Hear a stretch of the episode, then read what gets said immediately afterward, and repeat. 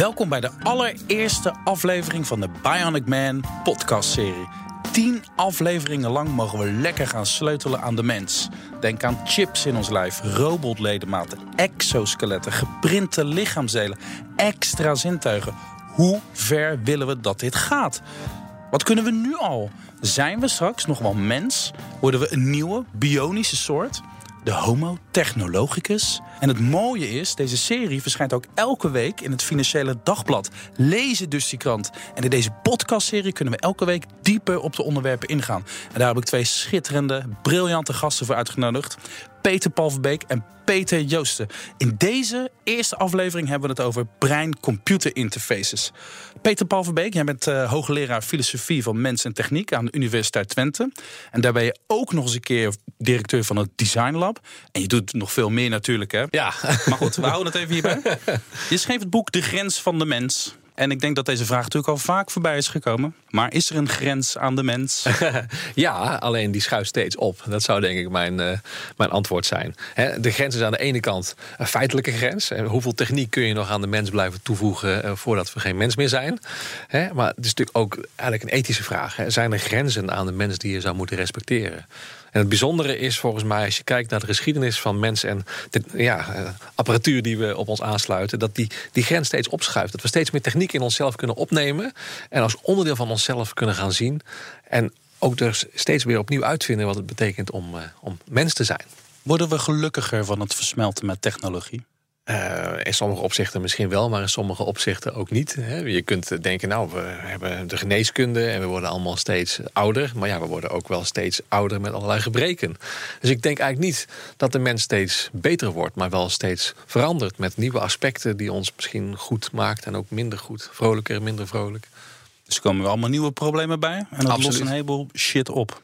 Zo is het. Peter Joosten, jij bent do-it-yourself futurist en ja. biohacker. Ja, klopt. Wat is een do-it-yourself futurist? Jij bent alvast in de toekomst aan het leven zonder ons of zo? Uh, als het mogelijk is, en dan probeer ik dingen op mezelf uit. Dus ik vind het heel erg interessant om uh, mensen te interviewen. Uh, net als jij doet, maar ook bijvoorbeeld om vlogs te maken en om artikelen te schrijven over nieuwe technologie.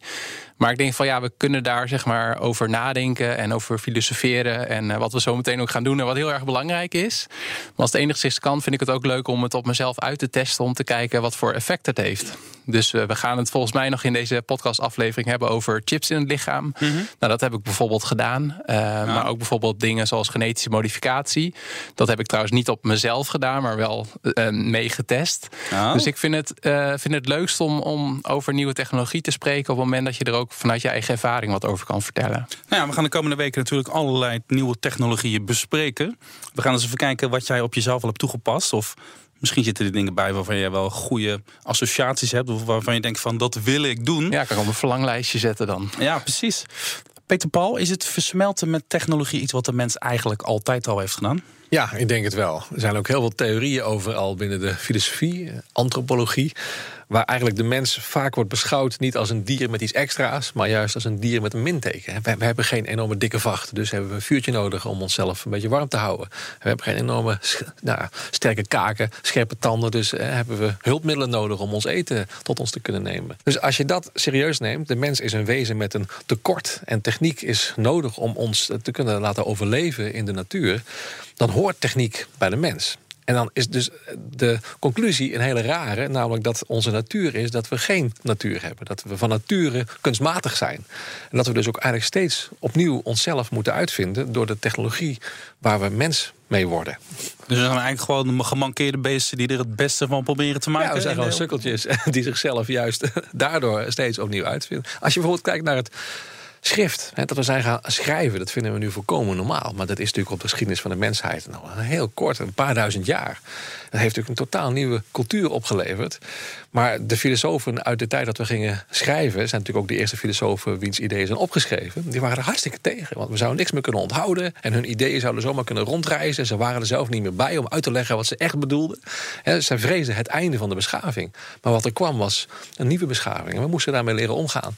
En uh, ja, zo zal het door blijven gaan. Ja, dat is leuk, hè? Want je hebt natuurlijk bij al die nieuwe technologieën die er nu aan zitten te komen, die we de komende weken gaan bespreken, altijd van dit soort vragen van ja, Maar we gaan toch niet in de toekomst allemaal met chips in ons lijf lopen? Weet je, dat heb je natuurlijk. Maar goed, we gaan kijken.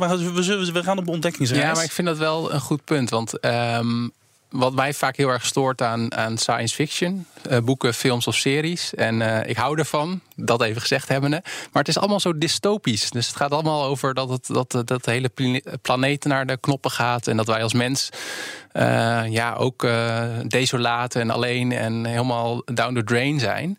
Terwijl inderdaad het voorbeeld wat Peter Paul net aangeeft... dat hoeft ook helemaal niet zo te zijn. Dus ik ga niet claimen dat ik de toekomst van kan voorspellen. Ik bedoel, daarvoor is Peter Paul hier. Dus, nou, dat is ook uh, weer zijn bol bij je. Maar het is wel dat ik denk... van ja, dat mag voor mij betreft wel soms wel wat meer genuanceerd beeld op, uh, op de toekomst en de invloed van technologie op ons als mensen inderdaad. Nou, heel met je eens. Nou, nou goed, laten we vandaag eens kijken naar die brein-computer-interfaces. Hebben jullie daar wel eens mee gewerkt? Uh, ik heb alleen zeg maar op een uh, als do-it-yourself futurist op een wat kleiner schaliger niveau, dus dat je spelletjes kan spelen en dan wordt, is er een apparaatje die als het ware je hersengolven meet. Mm-hmm. Dus dat is ook wel bekend onder bijvoorbeeld uh, neurofeedback, dat je hersengolven worden gemeten en dat je op die manier uh, kan trainen. Maar echt uh, van die voorbeelden die je in de media leest over mensen die hun rolstoel met hun gedachten kunnen aansturen of iemand die een vliegtuig met zijn gedachten zou kunnen aansturen, dat heb ik nog niet getest. Hoe ver zijn we daarmee? Want het, ik, ik lees heel vaak grote beloftes en grote stippen aan de horizon en dat gaan we doen. Maar hoe ver zijn we nu? Waar staan we nu echt? Heeft een van jullie een beetje een, kan iemand een beeld schetsen? Nou, uh, de laatste trend die uh, nu net in het nieuws was... Uh, is eigenlijk dat we het brein niet per se alleen maar kunnen uitlezen... met alle elektrodes op het brein, maar zelfs met spieractiviteit uh, in je gezicht. He, er is nu net door M I T een device ontwikkeld... dat kan detecteren wat je wil gaan zeggen... door op vier punten een elektrode uh, op je hoofd aan te sluiten... maar die niet je brein uitleest, maar die je intentie om te spreken kan snappen... en dus namens jou kan uitspreken wat je eigenlijk uh, nou ja, wel denkt, maar niet zegt. Dus dat is toch weer een nieuwe stap. En uh, kijk, we worden steeds beter in, in het uitlezen van het uh, brein. En we worden ook weer steeds beter in het sturen van het brein. Hè. Dat, dat, dat, dat ging uh, tot voor kort met een implantaat in je hoofd. Maar we zijn er ook steeds beter in om het brein aan te sturen... met ja, zeg maar een soort droogkap waar je onder gaat zitten. Een apparaat wat allerlei magnetische golven uitzendt. En in ieder geval de oppervlakkige laag van het brein daarmee kan, kan beïnvloeden. Er wordt hier net verteld over, over een rolstoel aansturen met je brein. Hè? Met die sensoren die van buitenaf op je hoofd zitten. Dat kan al, dat werkt al. En ja, enigszins. En... Uh... Mensen met uh, ja, zeg maar locked-in-syndroom. Hè, ja. Die in staat zijn om uh, een cursor te besturen met hun gedachten. En dus uh, te kunnen uitleggen wat ze willen zeggen. Hè, dus uh, we worden er steeds beter in. Maar, zeg maar de fantasie dat je iemands gedachten kunt lezen. En dat je bij de kassa in, in de supermarkt opeens wordt, uh, wordt afgetapt en leeggetrokken door een apparaat. Nou, dat, dat is echt. Uh, dat je gewoon aan geen woord genoeg hebt eigenlijk. Precies. Nee, maar ik had wel een keer een onderzoek gelezen. Dat, uh, maar dat kan ik nog wel even terugzoeken dan. Dat, je, dat inderdaad van mensen het brein werd uh, geanalyseerd. En dat er dan ruwe contouren zichtbaar zouden zijn van waar ze dan aan zouden denken. Maar dat is inderdaad nog wel redelijk rudimentair. Dus ze zagen of zeg maar een schaap of een persoon. En dan werd dat afgelezen en dan kon je wel enigszins de contouren zien van de schaap of persoon. Maar wat je dan dra- droomt over die schaap of persoon, dat, uh, dat ja, zo ver zijn we nog niet. Of ze het niet precies weten wat nee. met dat schaap gebeurt. Nee. Nou, ik, ik las toevallig uh, van de week een verhaal over Elon Musk en Mark Zuckerberg. Wie kent ze niet? Die zeggen ook allebei te werken aan uh, brein-computer-interfaces. Zij zeggen dat ze uiteindelijk de mogelijkheden van computers in het menselijk brein kunnen stoppen. Dus dan hebben ze het ook echt over operaties en echt gewoon... Ja. Stukken computer. Ja, ik weet niet ja. wat, hoe, wat, nou ja, wat... Maar misschien een voorbeeld uh, van de plek waar ik werk in uh, Enschede, Twente, uh, is een hoogleraar nanotechnologie uh, bezig met het maken van een, een, een chip op nanoschaal die kunstmatig slim is. Uh, die nu ook uh, wordt geïmplanteerd straks bij een rat om dus uh, A I kunstmatige slimheid toe te voegen aan het brein van een beest. Kijk, en dan wordt het heel erg spannend. Hè? Als A I... Krijgen we dan een rat die kruiswoordraadsels gaat oplossen? Of misschien. Dat... Uh, ik, ik bedoel, het is natuurlijk allemaal nog super experimenteel. Het ding werkt alleen maar bij hele lage temperaturen. Dus achter die rat hangt een hele koelwagen, zeg maar. Dit is allemaal echt uh, super nieuw. Maar als we op een gegeven moment erin zouden slagen om A I echt toe te voegen aan de mens... niet omdat je iets opzoekt achter een beeldscherm... maar omdat het echt in je hoofd zit...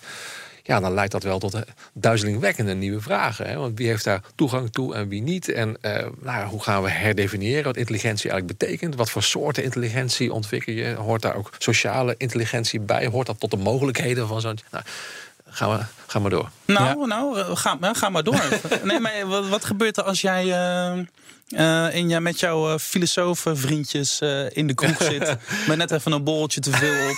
en, en dit soort thema's komen ter sprake. Kom maar zelden voor. Nou, nee, maar wat gebeurt er? Nee, maar ik bedoel een beetje wat, wat als, ja, jij gaat, ja. als jij aan de haal gaat als ja. filosoof. Het, het, het, het eerste waar je denk ik dan over aan de praat komt... is um, wie er dan gaat bepalen hoe die chips werken. Want er zit natuurlijk onvermijdelijk een soort... Uh, leerproces achter. Die dingen zijn intelligent omdat ze leren. En hoe leren ze dan? Wie bepaalt dan wat goed is om te leren? Zit er een bias, zit er een vooroordeel in? Sturen we naar één bepaald type denken dat dan dominant gaat worden? En uh, ja, als dat zo is, is dat dan erg? Zijn we niet ook met z'n allen één kant opgegaan door met z'n allen te gaan schrijven? En heb je daar niet ook die orale cultuur mee uitgedoofd? Of, of is het juist... Nou, dat zijn denk ik het type vragen. Wat voor impliciete norm zit nou. er in die, in die technologie? Peter, wat ja. gebeurt er bij jou als je hier aan denkt? Nou, ik vind het. Ik moet uh, gelijk denken aan. Dat is ook een van de. Dus een van de praktische. Als ik aan voorbeelden die jij noemt van Zuckerberg en Musk denk, dan is, weet ik in ieder geval dat Facebook ermee bezig is. Van kunnen we inderdaad niet met onze gedachten bijvoorbeeld typen? Nou ja, misschien over twintig jaar als we naar de huidige tijd kijken en we denken aan mensen die allemaal nog met muizen zitten, denken van hoe hadden we zo kunnen leven? Ik bedoel, als we nu oké okay moeten doen, dan kunnen we dat gewoon via ons brein doorgeven. Dat is veel sneller en veel handiger. En de visie van Musk vind ik ook heel interessant, met name omdat hij zegt. In, uh, in aanvulling op het verhaal van Peter-Paul over het schrift. Van ook de manier waarop wij als mens onderling met elkaar communiceren... is eigenlijk hopeloos verouderd volgens hem. Van, we hebben nog steeds spraak. En de mensen die nu naar deze podcast luisteren... die doen dat ook omdat wij wat zeggen en zij dat horen. Mm-hmm. En hij zegt van ja, waarom als je... kunstmatige intelligentie in je hoofd hebt... waarom kun je dan ook niet van brain to brain met elkaar communiceren? En zijn visie is misschien utopistisch of naïef... maar dat het dan zouden we veel sneller met elkaar communiceren... en veel nauwkeuriger. En daarmee zouden we ook veel beter kunnen samenwerken... omdat we omdat je ook geen spraakverwarring meer hebt. Dus ik vind dat wel, uh, als je het hebt over biohacking... en ik maar ben geen biohacker... spraakverwarring. Je hebt gewoon wel mensen die gewoon een één-op-één uh, verbinding hebben met, uh, met mijn kop... Ja, ja ik, ik, ik vind dat ook wel een enge gedachte... dat je geen spraakverwarring meer zou hebben. Want dat zou inderdaad suggereren... dat er maar één juiste interpretatie van een woord of een bedoeling is of zo. En dat zou eigenlijk de hele diversiteit... of zelfs de basis van onze democratie in zekere zin weghalen. En dus misschien is het dan toch wel een heel speciaal soort communicatie... en opgevat als het uitwisselen van gegevens of zo... wat je dan overhoudt. Maar ik denk eigenlijk dat de betekenis uh, voor mensen uh, daarvan veel... groter is. Wat, ja. wat ik wel heel duidelijk zie is... er is al voor mij in de jaren negentig door Jan van Dijk... mediasocioloog, uh, voorspeld dat uh, het internet... een netwerksamenleving zou opleveren... die in drie golven zich zou gaan voltrekken. Eerst kreeg je het internet van de mensen. Nou, dat werd dan de social media. Dan krijg je het internet van de dingen. Nou, daar zitten we nou middenin. Ja. Maar het derde is het internet van lichamen. En d- dat g- gaat ook steeds verder. Het internet van lichamen, ja. help me eventjes. Nou, ik heb nu al een, een, een Apple Watch om uh, die mijn lijf uh, bijhoudt... en die dat ook weer uploadt naar een server... en waar weer andere mensen uh, hun voordeel mee kunnen doen... door al die gegevens op een hoger aggregatieniveau te zetten. Maar een andere stap is natuurlijk ook om je lichamen... echt met elkaar te laten communiceren. En dat is die fantasie van Elon Musk. Hè, dat je zou kunnen zeggen dat je iets toevoegt aan het contact tussen mensen... door dat niet alleen maar via spraak te laten gebeuren... of via gebarentaal, maar misschien ook door je lijf... en misschien je brein, misschien andere stukken van je lijf met elkaar te laten praten. En je, je, je ziet het nou al eh, nou ja, in het uh, domein van de seksualiteit. Hè, op afstand met elkaar seks hebben. Hè, als je seks inderdaad alleen maar wil beperken tot... Uh, uh, Zeg maar penetratie. En dan kan dat met een systeem. Uh, ik, ik, ik zie mezelf de, de, de, de, dan kan dat met een systeem? Nou, je kunt een systeem uh, kopen. Toevallig heeft iemand in mijn groep er heel veel onderzoek naar gedaan. Ja, het zijn je, altijd mensen in de groep, hè? Ja, ja precies. Ja. Het is een beetje een variant of... Uh, ja, ik ken iemand die... Ja. Ja, het is in dit geval toch wel echt oh, zo. Okay. Nee, dat is, een, is een, een, een apparaat. Dat is natuurlijk helemaal gericht op een heel beperkt uh, beeld van wat seksualiteit is. Het is alleen maar heteroseks, maar het is een... waar een, een, een penis ingestopt kan worden... en een dildo die daardoor op afstand wordt bestuurd... waar uh, een vrouw weer, uh, of misschien ook wel een man, uh, mee kan spelen. Uh, waardoor je op afstand, als je niet bij elkaar bent... toch seks kunt hebben met elkaar.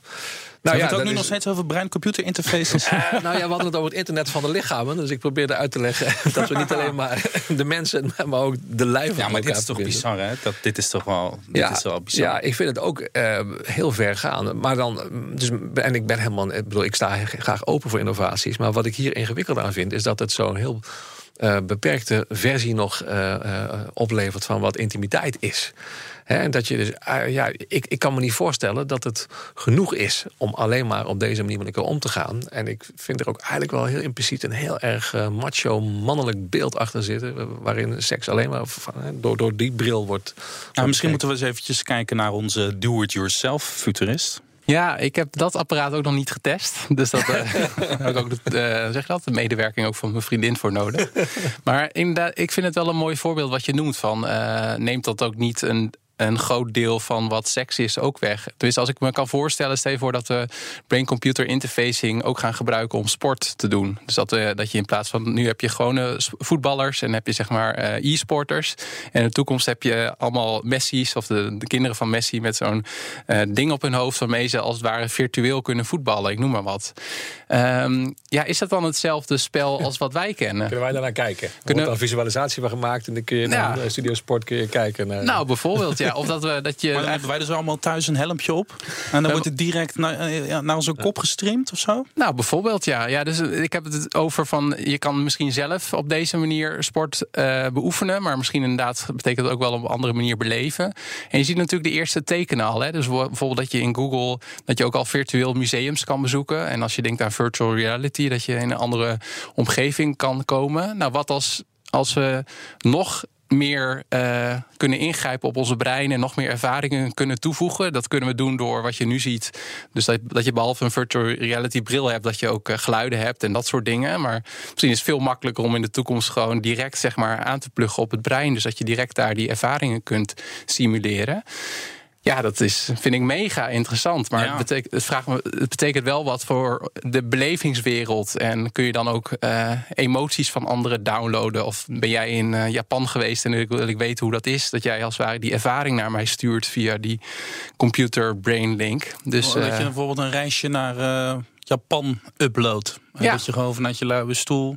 een ja. beetje Japan in, in, in één minuut geüpload krijgt of zo? Ja, maar het, het, de vraagtekens daarbij is natuurlijk dat je ook in elke ervaring die je als mens hebt, dan hebben we het weer over wat betekent dat voor de mens in de toekomst, dat je ook je eigen achtergrond en je eigen perspectief en je eigen uh, opvoeding meeneemt om zeg maar dat ook te kunnen verwerken. Dus het is wel de vraag wat dat dan betekent voor ja, die ervaringen waar we net over hebben gehad.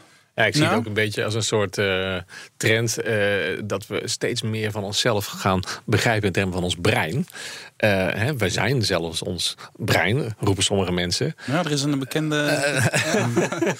Uh, daar ben ik het helemaal niet mee eens.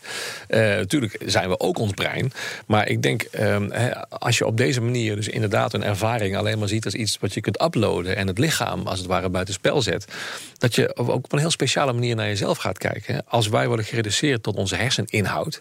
En er zijn zelfs mensen die ook denken dat als je je hoofd invriest na je dood, dat misschien ooit die inhoud er nog weer uitgehaald kan worden en dat je dan in zekere zin doorleeft. Dan denk ik, ja, wat leeft dan door? Een soort database, een soort groot bestand wat je dan in ieder geval toch weer in een nieuw lijf moet plaatsen. Maar in je lijf, in, in, in, in, in een fout lijf zitten, dat kan voor mensen een enorm traumatische, moeilijke uh, zaak zijn. Hè? Mensen willen graag het goed. Ja, dus ik vind het altijd. Ik bedoel, de keerzijde ervan is dat je misschien te veel van de mens herleidt tot het brein. En dat we dreigen te vergeten dat we eigenlijk veel meer zijn dan alleen maar een brein. We gaan even terug. Er is dus een uh, Nijmeegse start-up, Mind Effect. Ik weet niet of jullie die kennen. Die nee. hebben een miljoen opgehaald om uh, die technologie te ontwikkelen. En zij willen A L S-patiënten helpen communiceren. Nou, daar is volgens mij niemand het mee oneens, toch? Nee, volgens mij is dat ook. Ja, en volgens mij is dat ook wat je, wat je heel vaak ziet. Dat die technologie die wordt gewoon in eerste instantie gebruikt. Uh, en waar niemand op tegen is om A L S-patiënten te helpen. Maar als het het dan is, dan wordt het ook verleidelijk voor de rest van ons om het ook uh, te gaan gebruiken. Ja, want waar gaan we dit dan nog meer? Ik, ik kan me voorstellen, in de brein-computer-interface, A L S, je bent ziek of uh, je hebt dat locked-in-syndroom waar jij het net, net over had. Ja. Je moet gelijk aan de gaming denken. Hè? Dat zijn natuurlijk, er zit ook geld. Ja. En die zijn ook, lopen ook vaak voor met dit soort dingen. Ja. ja. Nou, kijk, ik zou ook in de, in de zorg denken. Ik bedoel, ik, ik, ik ben er zeker niet uh, tegen. Het is ook altijd goed om eventjes te bedenken wat er nog uh, ja, uh, mis zou kunnen gaan. Of waar je kritisch op zou kunnen zijn. En ik denk, Ik bedoel, het systeem hangt er uiteindelijk op dat het interpreteert wat je zou willen. Dat in je brein ergens een activiteit is die moet worden geduid door het systeem als oh, nu wil hij of zij dit zeggen of dit of dat doen.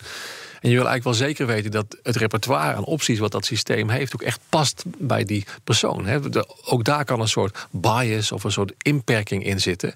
Dus het is voor mij heel belangrijk om in een heel nauw samenspel met de mensen die zo'n systeem gaan gebruiken, dit te gaan ontwikkelen. En niet alleen maar de ideologie van de ontwerpers die ervan uitgaan dat zij wel weten wat mensen zullen willen, als leidraad te nemen bij het, bij het ontwikkelen. Ge- gebeurt dat genoeg in zijn algemeenheid met de introductie van nieuwe technologieën? Het is volgens mij altijd een spanningsveld. Ik bedoel, er is een heel breed besef bij ontwerpers dat je vanuit de mensen moet denken die die technologie gaan uh, hanteren. Maar dit soort hele nieuwe ontwikkelingen komen natuurlijk voort echt uit een setting waarin er nog nauwelijks een toepassing in beeld is, maar vooral een ding waarmee je het brein een beetje kunt uitlezen. Ja. En juist in die hele vroege fase, als de gebruiker nog niet in beeld is, is het heel moeilijk om, ja. om daar al op te anticiperen. Dus dat is volgens mij de kunst van goede ethische reflectie, dat je juist op dat niveau al probeert om dat soort vragen op tafel te krijgen, ja. zodat mensen daarover gaan nadenken. Nou, als het over de zorg gaat of mensen die gewoon verder niet in staat zijn om te communiceren, dan zijn we natuurlijk heel blij dat het komt. Uh, jij noemde net ook wat voorbeelden. Uh, militairen en het leger en de Amerikanen zijn ook vaak bezig met dit soort dingen. Ja, voor DARPA is natuurlijk uh, dat is een, onder, eh, een onderdeel van het Amerikaanse leger wat zich uh, heel veel bezighoudt met, uh, met innovatie. En uh, daarvan heb ik ook uh, gelezen dat die ook dit interessegebied uh, volgen. Dus een van de dingen die ik wel op mezelf heb getest is bijvoorbeeld uh, zwakstroom op je hersenen. Dat heet uh, T C D S. En dat wordt door die uh, scherpschutters getest om uh, zeg maar uh, beter te kunnen schieten. Omdat je de, zeg maar een, van de buitenkant je hersenen stimuleert. En je kan het ook met magneten doen en dat soort dingen. Oh. Maar een van de dingen die zij bijvoorbeeld ook inderdaad mee bezig zijn is van... Oh, ik wil wat, dat heb jij op jezelf getest? Ja. ja maar wat deed je... het met jouw uh, schietvaardigheden op dat moment? Nou, ik heb het niet getest toch voor mijn schietvaardigheid in een game. Dus uh, ik heb het gewoon getest als ik een belangrijk artikel aan het schrijven was, dat ik zo'n apparaatje op deed. En je hebt die nu ook al commercieel uh, beschikbaar. En in eerste instantie was het echt een soort van rare, irritant, trillend uh, uh, gevoel. Maar ik had het idee, maar dat is placebo natuurlijk ook, dat, ik, dat het bij mij wel hielp. Uh, maar in ieder geval volgt uh, DARPA het ook met interesse. En vanuit hun perspectief is het natuurlijk aantrekkelijk als je met die brein-computer-interfacing bijvoorbeeld dat een een straaljagerpiloot of een dronepiloot of een scherpschutter of een ander sneller kan reageren of sneller kan schieten in plaats van zeg maar het, het signaal van het brein naar, naar, de, naar de hand. En wat dat is het, hè? Want wat je, wat ik weet wel dat uh, militairen van een afstand uh, oorlog voeren. Dus hoor, door gewoon met een joystickje. Een dronepiloot, hè? Ja. ja, ja. Uh, maar als je dat dan, de winst die je dan maakt door dat met je brein te doen, is omdat je dan nog ietsje sneller bent. Dat is de winst. Maar je nou, zit al hoog en droog met zo'n joystick. Uh, uh, nou ja, maar er zijn natuurlijk nog steeds wel degelijk situaties waarin mensen ter plekke uh, zijn met een wapen in hun, in hun hand. En dan heb je misschien aan, inderdaad aan de ene kant de mogelijkheid om je scherper te laten zijn, helder te laten nadenken of meer geconcentreerd of met minder slaap toe te kunnen. Hè. Maar je hebt ook systemen die echt je lijf een beetje kunnen aansturen. Ik, ik heb wel eens bij, dat was dan niet uh, de techniek die jij noemde, maar T M S, dus transcraniële magnetische stimulatie. Dus krijg je een magneetveldje op je, op, op je uh, hoofd. Voor de mensen die dit willen ja, uh, googelen. Uh, T M S, transcraniële magnetische ja. stimulatie. Transcraniële magnetische ja, stimulatie. Het is een ja, hele nee, mond vol. Nee, ik was even, sorry hoor. Ik was even, ja, nee, nee. Kom maar. maar ja. uh, ik, ik, ik heb dat een keer gewoon voor de grap ondergaan. En uh, met een klein uh, tikje uh, op je hoofd gaat opeens je wijsvinger naar binnen. Hè, dus, uh, je zou dus kunnen bedenken dat je als je heel nauwkeurig uh, dat onder de knie hebt, dat je iemand kunt helpen om op precies het goede moment te schieten. Ik, ik, ik hou nooit zo van die militaire voorbeelden. Ik, ik ben, uh, maar goed. Uh, We leven nu eenmaal in een wereld waar militairen ja. ook actief zijn. Ja, absoluut. Dus dan is het niet alleen maar je denken, maar ook de manier waarop je brein je lichaam aanstuurt. Dat je uh, met die B C I's zou kunnen beïnvloeden. Nou ja, en als je daarover verder denkt van, verandert dit, uh, want ik geef ook veel lezingen bijvoorbeeld in, in het onderwijs, verandert dit ook de manier waarop je onderwijs geeft. Dus in bijvoorbeeld een muziekinstrument speelt, dat we over zoveel jaar dat inderdaad dat de muziekleraar, uh, wat je nu als je autoles hebt, dat die kan ingrijpen bij wijze van, uh, dat die dat ook kan doen van, hey, je moet nu toch dat andere akkoord spelen. Ja, het klinkt natuurlijk wel heel spannend. Maar hoe maar... is dat de brein-computer-interface? Wat nou, het voorbeeld dat Peter-Paul uh, net gaf, dus dat je zeg maar, dat we steeds beter weten van waar aan de buitenkant van ons brein, uh, misschien later aan de binnenkant moeten we ingrijpen, zodat we, uh, dat ook fysiologisch een effect heeft. Mm-hmm. Dus dat je, dat je vinger gaat bewegen of je hand gaat bewegen of een andere beweging ja. gaat doen. Dus stel je voor dat je dan ook hele fijne motoriek nodig hebt om een muziekinstrument te spelen of misschien andere vaardigheden aan te leren. En dat je dan iemand wil coachen die dat leert. En dat je dan op die manier die persoon net kan corrigeren bijvoorbeeld. Of dan ah. net uh, op die manier zat ik na te denken. Het speelt elke keer een, een F in plaats van een vies. En dan op een gegeven moment zorg je pianoleraar ervoor dat je gewoon die vies speelt. Ja, precies. Om, niet door het voor te doen, maar gewoon door je wijsvinger aan te sturen. Ja. ja. Oké, okay, dus de militairen zijn bezig. We gaan uh, A L S-patiënten, misschien ook andere patiënten op die manier helpen om een rolstoel te bedienen. Misschien wel om uh, exoskeletten te bedienen. Daar gaan we natuurlijk later ook nog een keertje over hebben. Exoskeletten, die kan je natuurlijk ook gewoon koppelen aan je brein. Ja, zeker. Ja. zeker.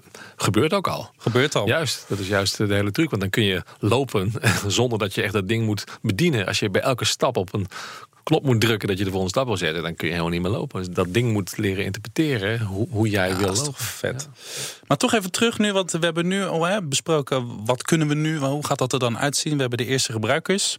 Ik, wil, ik, ben toch, ik haak toch een beetje aan op uh, dat brein aansluiten op het internet. Gaat dat gebeuren? Gaat dat kunnen? Ik heb geen idee of het er al is. Maar het, het lijkt mij niet zo'n hele grote stap, uh, eerlijk gezegd. Ik uh, bedoel, zo'n B C I uh, op een heel simpele manier met een aantal elektrodes op je hoofd geplakt. Uh, dat signaal kan natuurlijk prima via internet verstuurd worden. Dus dat zijn allemaal hele kleine, bescheiden stapjes die we zetten. En ja, dat zal ongetwijfeld steeds ge, uh, geavanceerder worden. Alleen nu gebruiken we die B C I's hoofdzakelijk om te gamen of uh, om... Uh, Maar op, op het moment dat we echt met elkaar kunnen communiceren, dat je breinen op elkaar zou kunnen aansluiten, dan wordt het een ander verhaal. Dat is natuurlijk nog wel in zekere zin best ver weg, want we kunnen het brein wel beïnvloeden met signalen, zoals we net zagen, om je vingers te bedienen of zo, of om helderder te zijn of minder somber. Maar dat is nog iets anders dan dat je echt informatie zou kunnen overbrengen. Maar tegelijkertijd, inderdaad, als er een manier is om minder somber te worden, en die is er, er is al een geregistreerde therapie tegen depressie met behulp van oh. magneetvelden op je brein. Uh, ja, dan zou je nog kunnen denken dat je uh, dat voor elkaar kunt betekenen of zo. Hè? Dat je misschien ooit in een sociale relatie via internet elkaar kunt troosten door, door een minder somber gevoel aan die ander te geven. Ik bedoel, dat is natuurlijk een beetje futuristische gedachte. Ja? Maar als je jezelf die ruimte geeft om te bedenken dat de emotionele impact die je op anderen hebt ook beïnvloedbaar zou kunnen worden langs deze weg, ontstaat er wel een heel nieuwe ruimte voor sociale relaties, vriendschap, liefde. Zin om het uit te testen, Peter? Ja, en dat lijkt me ook tegelijk heel spannend. Dus als je het hebt over uh, echt het interbreinnet, zeg maar. Uh, dus ik denk niet dat we dat over tien jaar hebben of zo. Maar misschien het einde van deze eeuw. Als mensen dan deze podcast terugluisteren, dan kunnen ze checken of ik, uh, mijn voorspelling goed is.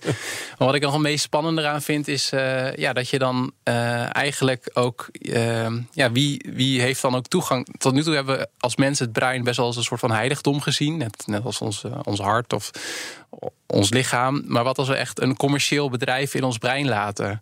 En ik heb soms nu al moeite om mijn smartphone weg te leggen. Maar stel je voor dat, dat ik in mijn brein nu, als wij dit gesprek aan het voeren zijn, en denk, oh, het is toch wel een beetje saai dat ik nu ondertussen naar mijn Instagram of naar mijn Facebook zit. En jullie hebben dat helemaal niet door, bijvoorbeeld. Kijk, en dat, dat is natuurlijk, vind ik het wel heel spannend. Omdat uh, dan van een ander bedrijf of nou, wat voor andere factoren, zoals geld en macht en politiek, spelen nog meer mee met dit soort technologieën.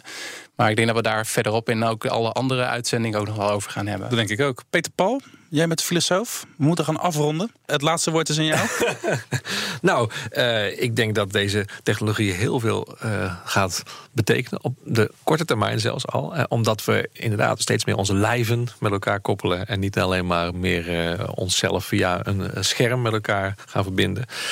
En voor mij is de allerbelangrijkste vraag om al die impliciete waardekaders, de impliciete normen die er kunnen zitten in, in die technieken, om nu al goed op tafel te krijgen, zodat we echt op een goede manier met elkaar om blijven gaan. En niet inderdaad impliciet allerlei bedrijven uh, de macht laten grijpen over ons denken. Dank, we blijven de komende weken vrolijk doorsleutelen aan uh, de bionische mens die we uiteindelijk allemaal misschien meer, in meer of mindere mate worden. We gaan het allemaal zien. Peter-Paul Verbeek, hoogleraar filosofie van mens en techniek aan de Universiteit Twente. En Peter Joosten, doe-het-jezelf futurist en biohacker.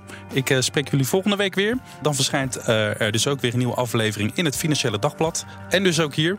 En dan gaan we praten over chips in ons lijf.